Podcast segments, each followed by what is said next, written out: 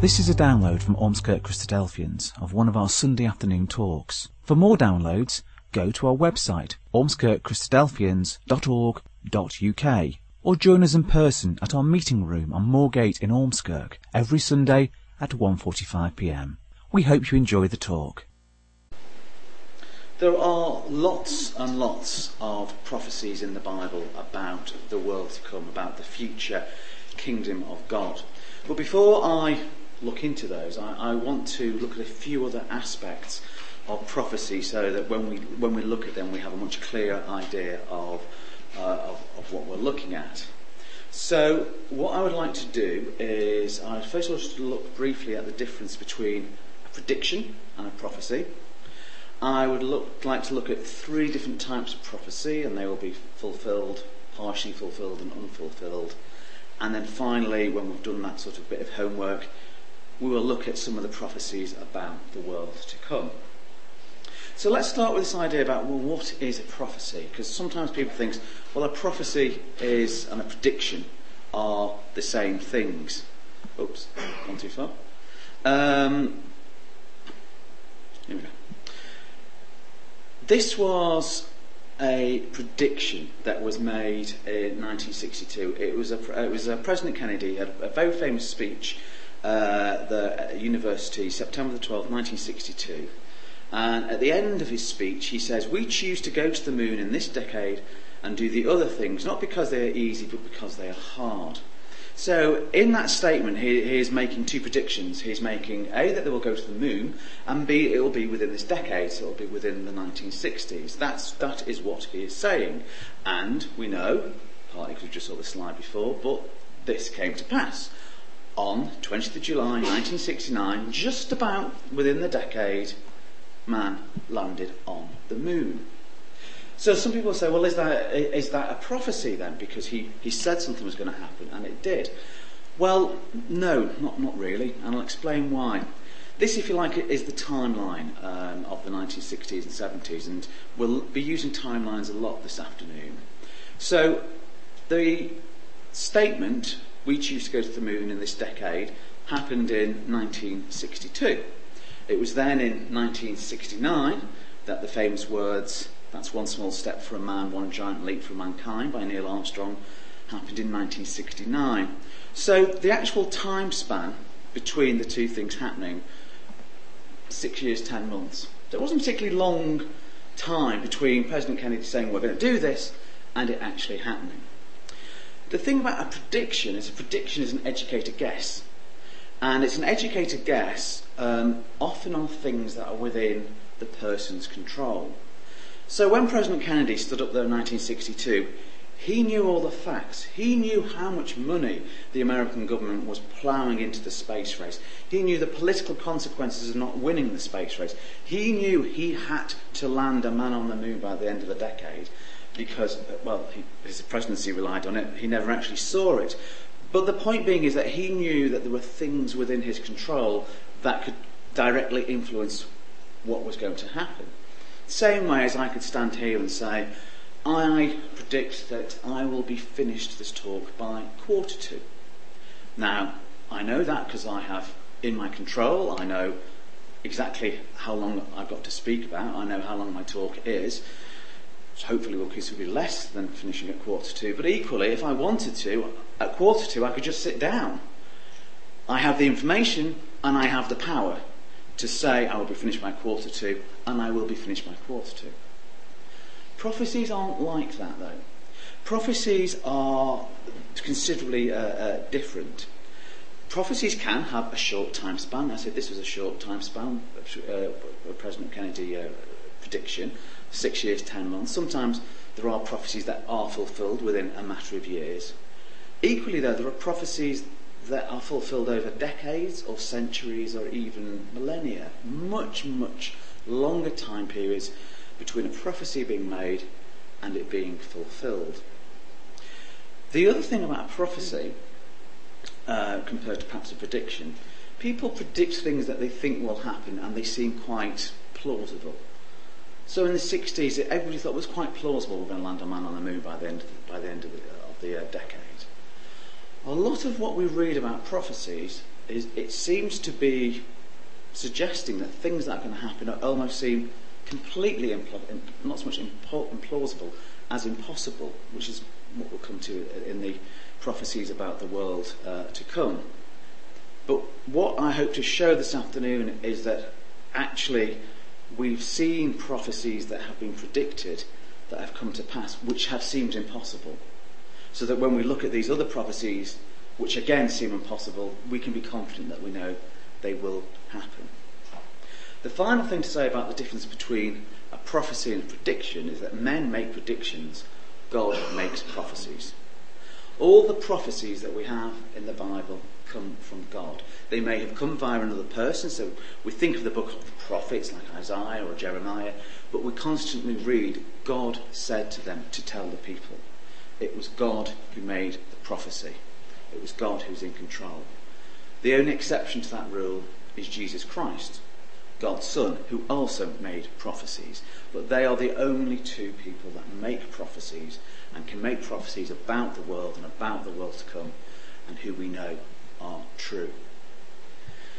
So I've already said that I want to look at three different types of prophecies. One, which are what we call fulfilled prophecies. Now what this is, is this is if we open our Bibles in one chapter or one book, it will predict something's going to happen. A prophecy will be made, and actually we see the results of it. We see that it is fulfilled. The other one is a partially fulfilled prophecy. So this may be a prophecy that we read in the Bible, and bits of it have come true, but not everything. And then finally, we'll look at the unfulfilled prophecies. Things that the Bible talks about which obviously have not happened. They are things in the future, they are things to look forward to. They are the prophecies of the world to come, which we shall come to the end. But, just so that we can have confidence in the Bible prophecies, let's have a look at these first two groups fulfilled prophecies and partially fulfilled prophecies. So, this is my timeline for the afternoon.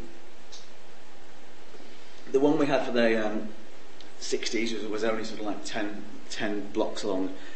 This is 33. Each one of those little blocks represents a century. So we are looking at about 3,300 years worth of history there.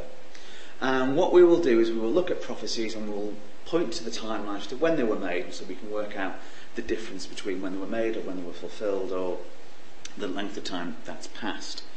Just a quick um, warning about the dates. If you look in your Bible and you perhaps look at the introduction to the different books, you'll usually find that a book is written in a range. They, you know, um, historians sort of we know approximately when a book may have been written, but it could be like you know a span of hundred years. What I've done to slightly tidy up the maths is I've, I've gone, chosen a, a year in the middle so if you if you go, well, that's not quite right to my Bible, there may be a little bit. The the the the, uh, the, the dates may be out by a few decades, but the thing is, what you'll see is it doesn't matter because of the scale of time that we're looking at. But that's just to make, if you like, the maths a bit easier. Equally, Christ wasn't actually born in AD zero. Again, it's due to the way the clocks, uh, the the uh, the calendars worked out.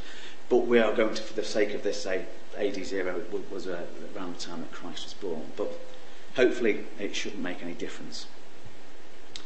So, the prophecy that I want to look at, a fulfilled prophecy, one that was prophesied in the Bible and came to fruition actually shortly um, after the Bible had finished being, being, write, being written, is the destruction of the temple in Jerusalem. This prophecy was given by Jesus. I've said AD 30, it was about then. It was near the end of Jesus' life, and this was a prediction that he made about the temple in Jerusalem.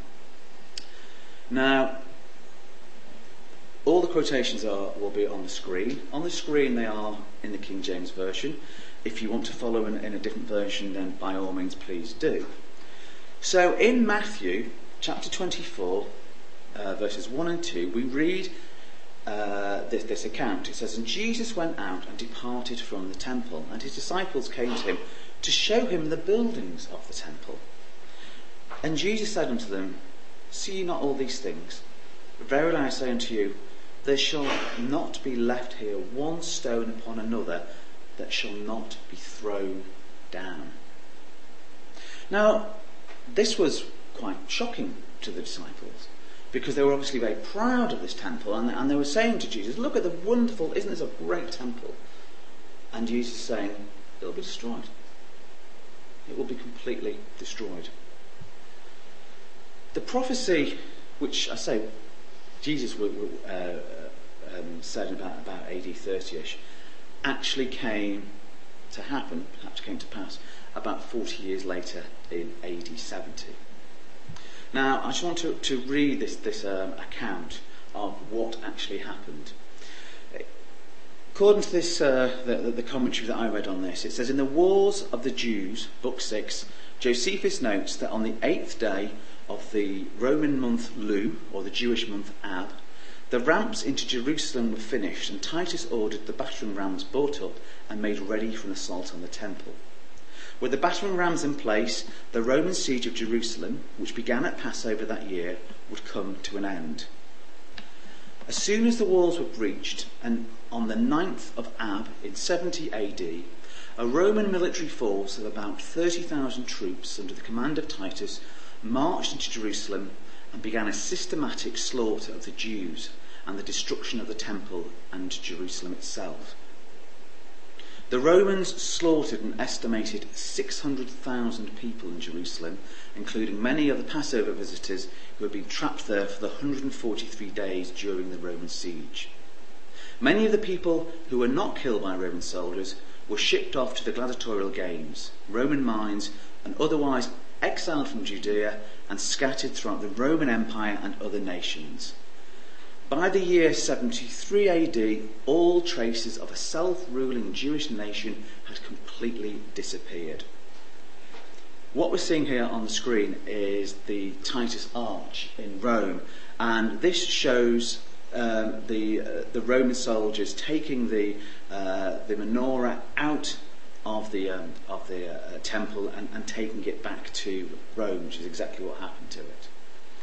Now, Josephus records that the Romans put the city and the temple to the torch, and that these fires were still burning a month later, on the eighth day of the Roman month, Roman month Gorpiaeus, Jewish month of um, Elul. So, the magnificent temple that Herod had built, that the disciples were, were praising, was completely destroyed as the fires raged inside and out. These fires were so hot that the gold fittings and the gold gilding inside uh, uh, on its outside and its inside melted and ran into the cracks between the stones. During the pillaging of the temple, these stones were broken up to get the gold, therefore fulfilling Jesus' prophecy that no stone would be left on another. The destruction of the temple was total, exactly as Jesus had foretold. So here we have an example of a prophecy which has been completely fulfilled exactly as was, uh, as was, was prophesied. But the thing about this was that this was not the first time that this prophecy had been made. Jesus was not the first person to make this prophecy. If we go back to our timeline and if we go back to our Bibles, we'll see back at around about BC uh, 718, Micah made the prophecy uh, in chapter 3. He says, Therefore shall Zion for your sake be ploughed as a field and Jerusalem shall become heaps, and the mountain of the house as the high place of the forest. So actually, Jesus was just reiterating a prophecy that had happened pre- uh, many years previously about the destruction. He was specific about the temple, but as we've just seen from that account, by 73 AD, there was no trace of it. This is what Micah was prophesying back in 718 BC. So actually, the time period between the original prophecy and the prophecy being fulfilled was probably about 788 years. So it's quite a long time. Uh, and I'm sure that the people in Micah's time didn't believe it was going to happen. Possibly even the people in Jesus' time didn't believe it was going to happen. But it happened. And there's a recurring pattern that we see. Prophecies are made, people think they're not going to happen, and they happen. Now, for me, this begs two questions about this particular um, instance with Jesus and the disciples, and they obviously were very proud of their of their um, temple. But then you think, well, why didn't they know about this prophecy? They must have known that this prophecy in Micah was, was there and that, and that the temple was going to be destroyed, Jerusalem was going to be destroyed. Well, there's just two ways of looking at that. You could either say they didn't know. Why would they not know? Well, the truth of the matter is that the majority of the world do not know the prophecies of God. The majority of people in the world have not read the Bible. They have not looked at the prophecies. And even today, when people hear this talk, many will just go, that's very nice, but I'm not interested in the prophecies of God. So to say, oh, well, they should have known, perhaps they don't. Perhaps they didn't. There are many, many people in the world who do not read prophecy. Oh, right, let's say they did that. Let's think, well, there were obviously people that were looking for the Messiah. Perhaps they were, they were, they, they read their scriptures. They, they knew about this prophecy. Well, perhaps if they did know this prophecy and had read this prophecy, perhaps that then also highlights another trait of human nature, which is they chose to ignore it. Or more likely, they chose to think it had already happened. The thing is that within prophecy in Scripture, we have lots of prophecies about blessings and lots of prophecies about curses. And it's our natural human tendency to try and focus on the ones about the blessings. So the disciples knew the prophecies about the Messiah, and they knew the Messiah was coming, and they could see this, and they were, and they were clinging on to these things. There were also lots of prophecies about how, the Messiah would suffer, which, when we read the gospel accounts, they seem to have completely forgotten about, even though they're there in black and white. They just don't seem to be registering them because they don't want to think about that. There is also the chance that they could even have, if they had read this prophecy, said, ah, but this has happened. Because they could trace their history back to uh, 586 BC when, when uh, the Jewish nation was uh, held captive and, and, and taken to, to, Babylon. And they say, oh, well, that's, what, that's when it happened. The temple was sort of destroyed then. That's, that's, that's when it happened. And that's when all these prophecies were fulfilled. But they weren't, because these prophecies are extremely explicit. They say no, no stone will be unturned. When, when um, they, uh, they, they left to go to Babylon, what happened was that the temple was, was damaged, Solomon's temple was destroyed, but nothing else, nothing the way it happened in AD 70. But it does go to show that sometimes there is the risk with, with Bible prophecies that we look at them and we then try and make them fit what we think is right. And we've got to be very careful that we're not just trying to mould them into a shape that suits us. The, the, yes, you could argue perhaps these things have been fulfilled earlier, but when you really get down to the nitty gritty and the detail, they couldn't have been. That could only have been fulfilled at AD 70. So a little bit of a warning to us. But then you think, well, okay, so the disciples may or may not have known about it. What about Jesus? Did, did Jesus effectively, did he just get lucky? This thing happened 40 years after, after he made the, made the prediction. Jesus, he knew the lay of the land. He knew, well, he knew it because he was uh, one of the, the biggest antagonizers of it with the Romans. He knew how brutal and how horrendous the Romans were. And so, did he make an educated guess? Was it more of a prediction? Did he go, well, actually, I think this will probably happen. These Romans, they will destroy this place. And so it just happened that he just happened to get the timing about right. Well, again, that's not the case with prophecies. Pro- prophecies are so specific that you can't just get lucky if you just say that it's going to happen. I think, in particular, the one we're going to look at in a moment. Because there is a theory or there is a criticism of, pro- of prophecies that say if you look at a Bible prophecy at any time in history, you can say it, it, it, it is of that time. So that you could say, so if you were in the, so as I said, in this case, the, uh, the disciples could look back and say, well, this prophecy has been fulfilled, this prophecy has been fulfilled, and that's the same for time uh, onwards. But that's not the case with the next prophecy we're going to look at. And this is what we are referring to as a partially fulfilled prophecy a prophecy that's been made. Some of it's come to pass, some of it hasn't.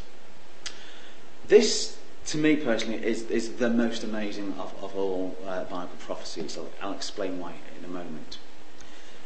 It's also one of the most ancient ones, and we're going there. You see on the timeline, we're pointed back to 1300 BC. That's the time when Deuteronomy, the book of Deuteronomy, was written. And in the book of Deuteronomy, we read these words. And it's about the nation of Israel. It says, The Lord shall bring a nation against thee from afar, from the end of the earth, as swift as the eagle flieth. A nation whose tongue shall, uh, shall not understand. A nation of fierce countenance, which shall not regard the person of the old, nor show favour to the young. And we look at this, this was made 1300 BC, and again, this relates back to the, the prophecy that we've just seen fulfilled, AD 70. So, can we think of a nation which comes in like an eagle? Can we think of a nation a, which spoke a language which the Jewish people didn't understand? All the way through prophecy, we get these little sort of these little details. This was again looking forward to AD 70. So we can see, right, well, this, this refers to that time.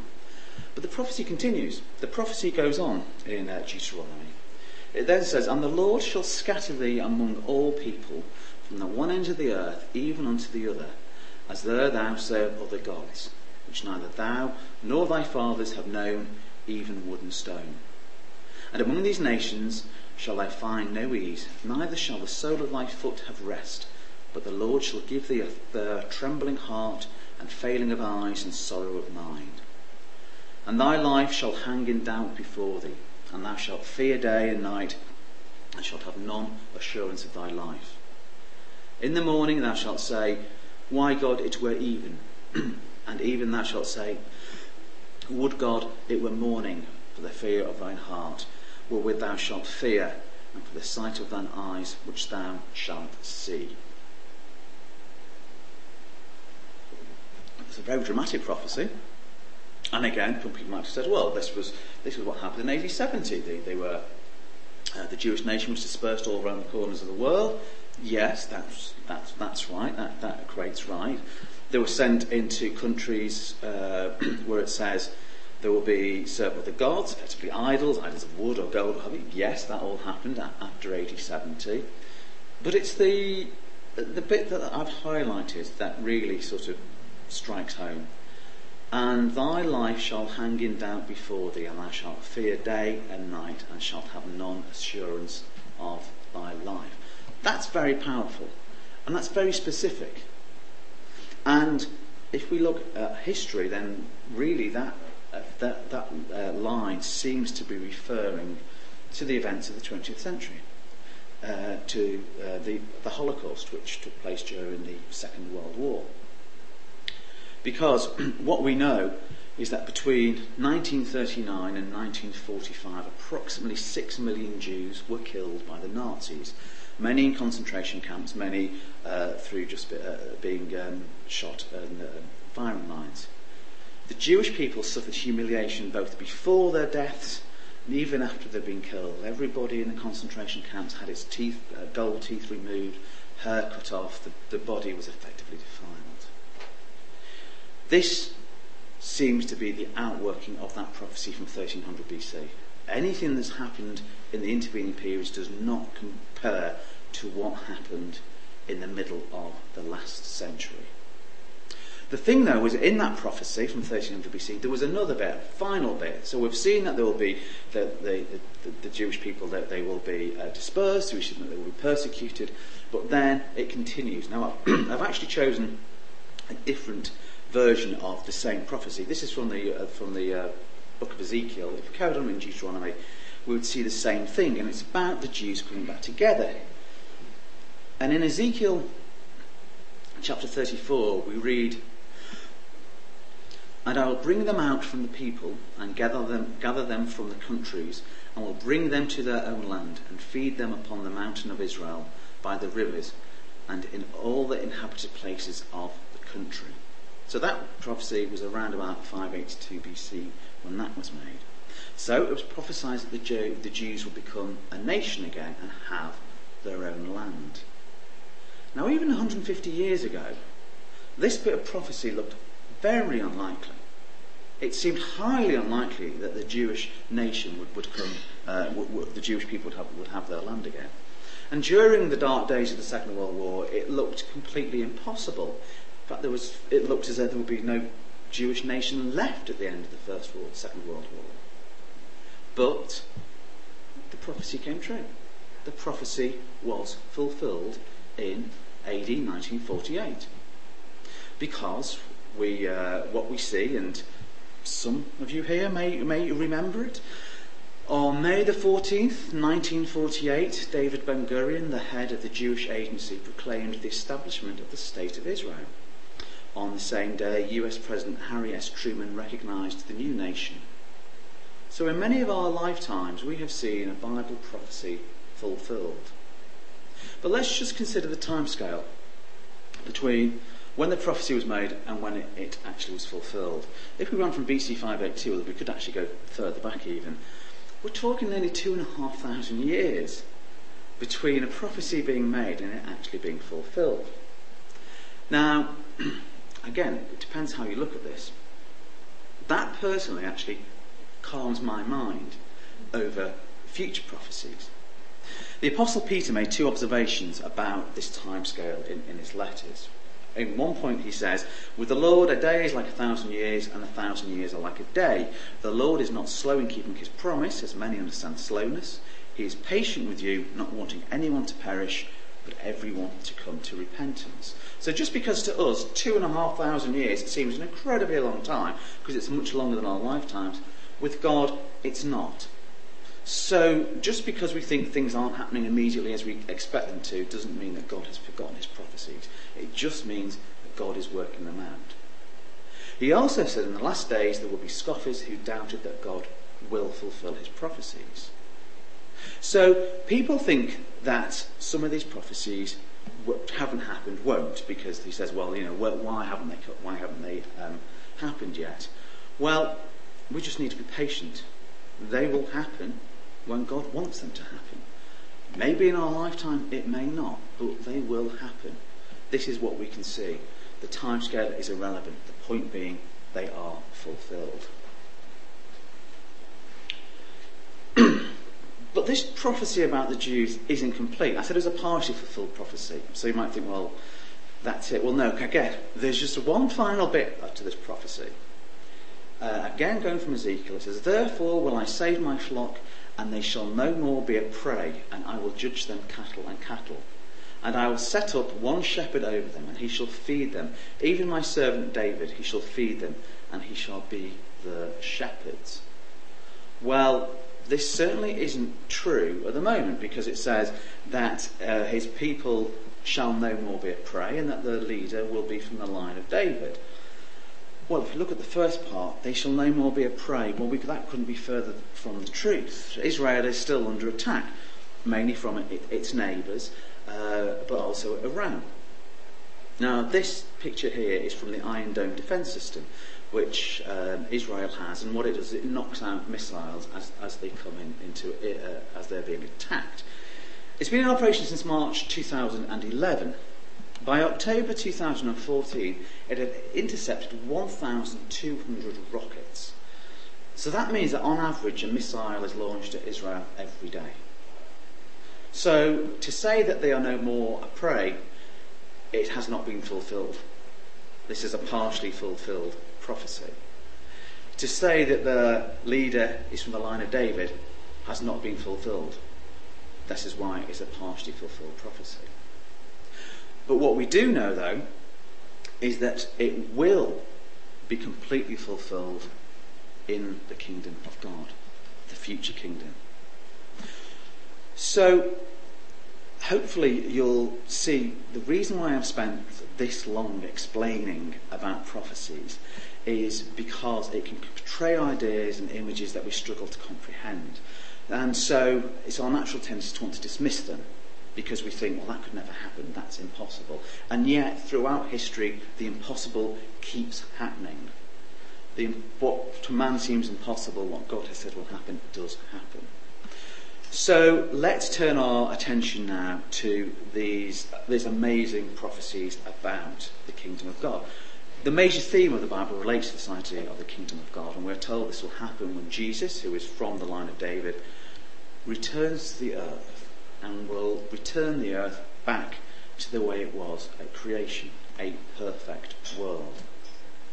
So, if we just uh, look at a few of these prophecies. So, this is a prophecy from Micah. This is what we read uh, as an introduction, uh, written around about BC 718. And many nations shall come and say, Come, let us go to the mountain of the Lord and to the house of the God of Jacob, and he will teach us his ways, and we will walk in his paths. For the Lord shall go forth from Zion, and the word of the Lord from Jerusalem.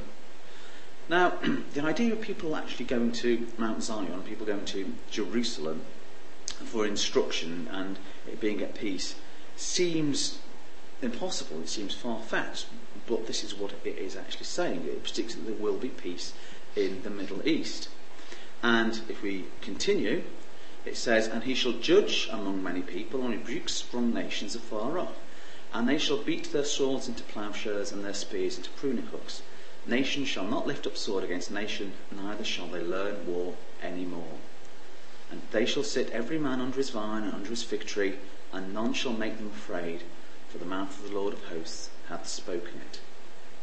Again, it sounds impossible. A world at peace, a world with no war, a world with no fighting. But this is what has been prophesied.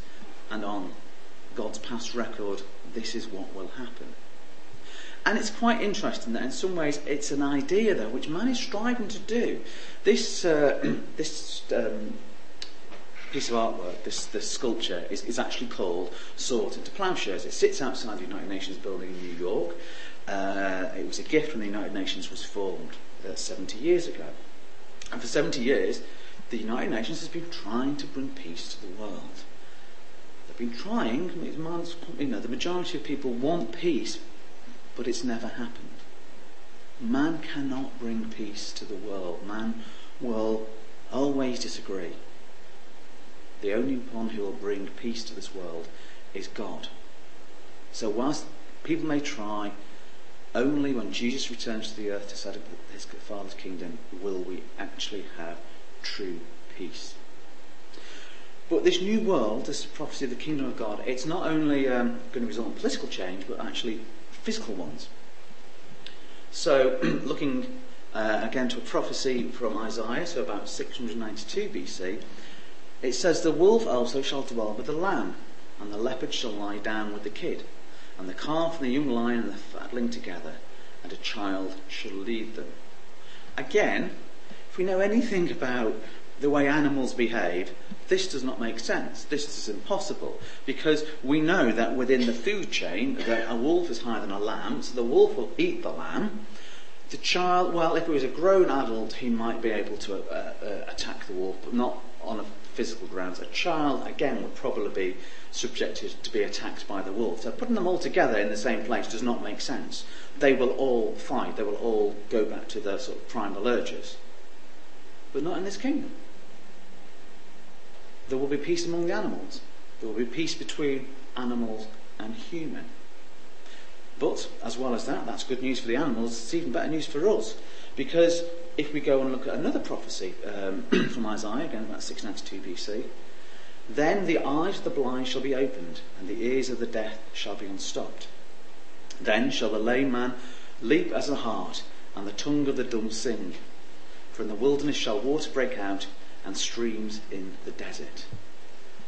So, can we imagine a world where nothing aches, where there is no pain, there is no suffering, there is no illness?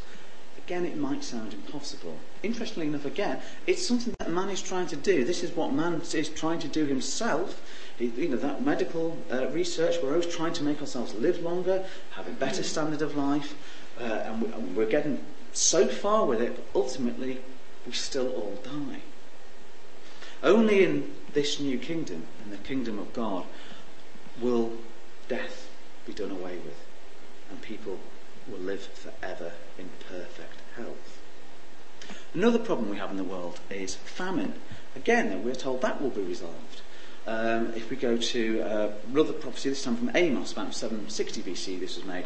Behold, the days come, saith the Lord, that the ploughman shall overtake the reaper, and the treader of grapes him that soweth seed, and the mountain shall drop sweet wine, and all the hills shall melt.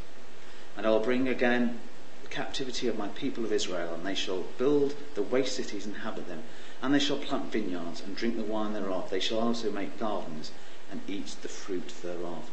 It's building up this, this, this image of this, this idyllic, peaceful land where nobody is in fear, nobody is hungry, nobody is ill. That's what's being prophesied. And as I say, many people in the world cannot comprehend that. And they think that this is impossible. But with God, nothing is impossible. So, if that's what the world's going to be, when will this happen? Well, I'm not going to spend too much time on this because this is a subject we're looking at next week. We'll look in much more detail about the prophecies about the return of Christ and when this is all going to happen. But we think soon. Now, you may say, yeah, define soon, because actually, on, on what I've just said, um, it's been three and a half thousand years so far, give or take a couple of hundred years. So to suddenly turn around and say, well, this is going to happen soon, um, it's a bit of a stab in the dark, isn't it? You know, how, how, what, what makes us think that, that, this is a, that these events are, are going to happen soon, that Christ will return soon? Well, just think about it. Think about, I said before, there's an argument about prophecy, about wherever you are in, in history, you can make the prophecies fit your current timescale.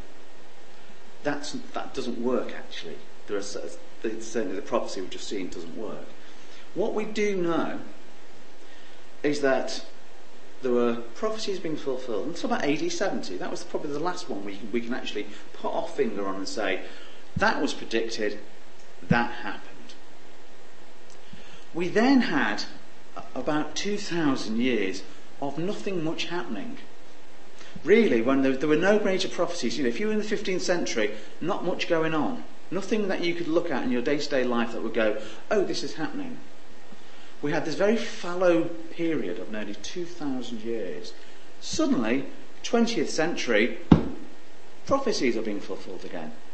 Jewish people nearly wiped out and given a land in the space of 100 years. It seems as though the time, this fallow time of, of, of um, God's hand in the world, it's suddenly, it, it's gone. Things are happening again. Things are moving again. Prophecies are being fulfilled. We are back in a, we are living in a time when prophecies are being fulfilled in front of our eyes. So if the prophecies that we've seen, these prophecies are being fulfilled, the ones about the return of Christ, which we'll say we'll look at next week, will also happen. It's amazing to think, and it's an exciting time to actually think that we are living in the days when Christ could return at any time.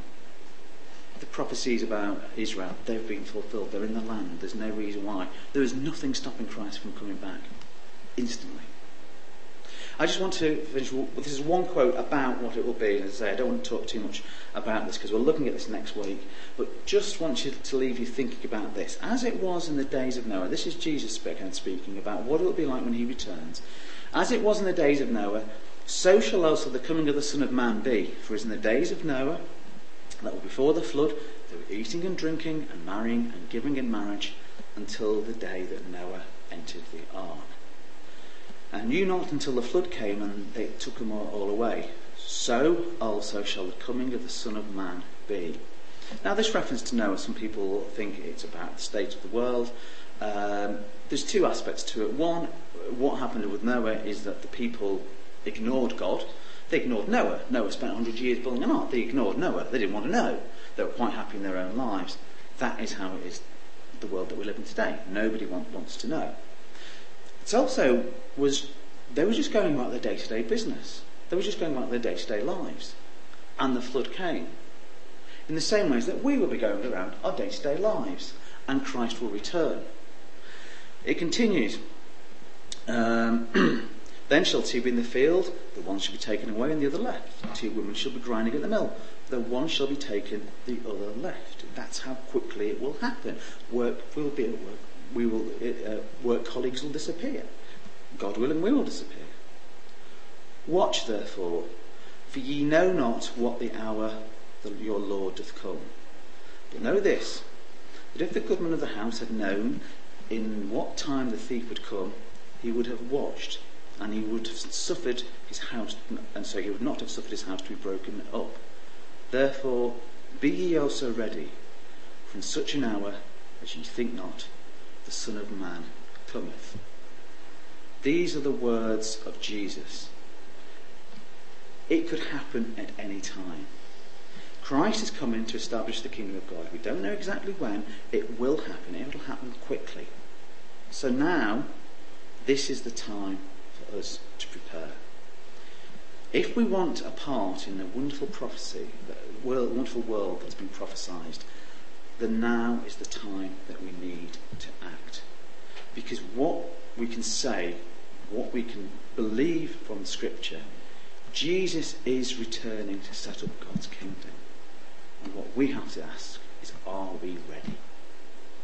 We hope you enjoyed that talk. For more downloads, information about what we believe, and details of our meeting times, go to our website, ormskirkchristadelphians.org.uk.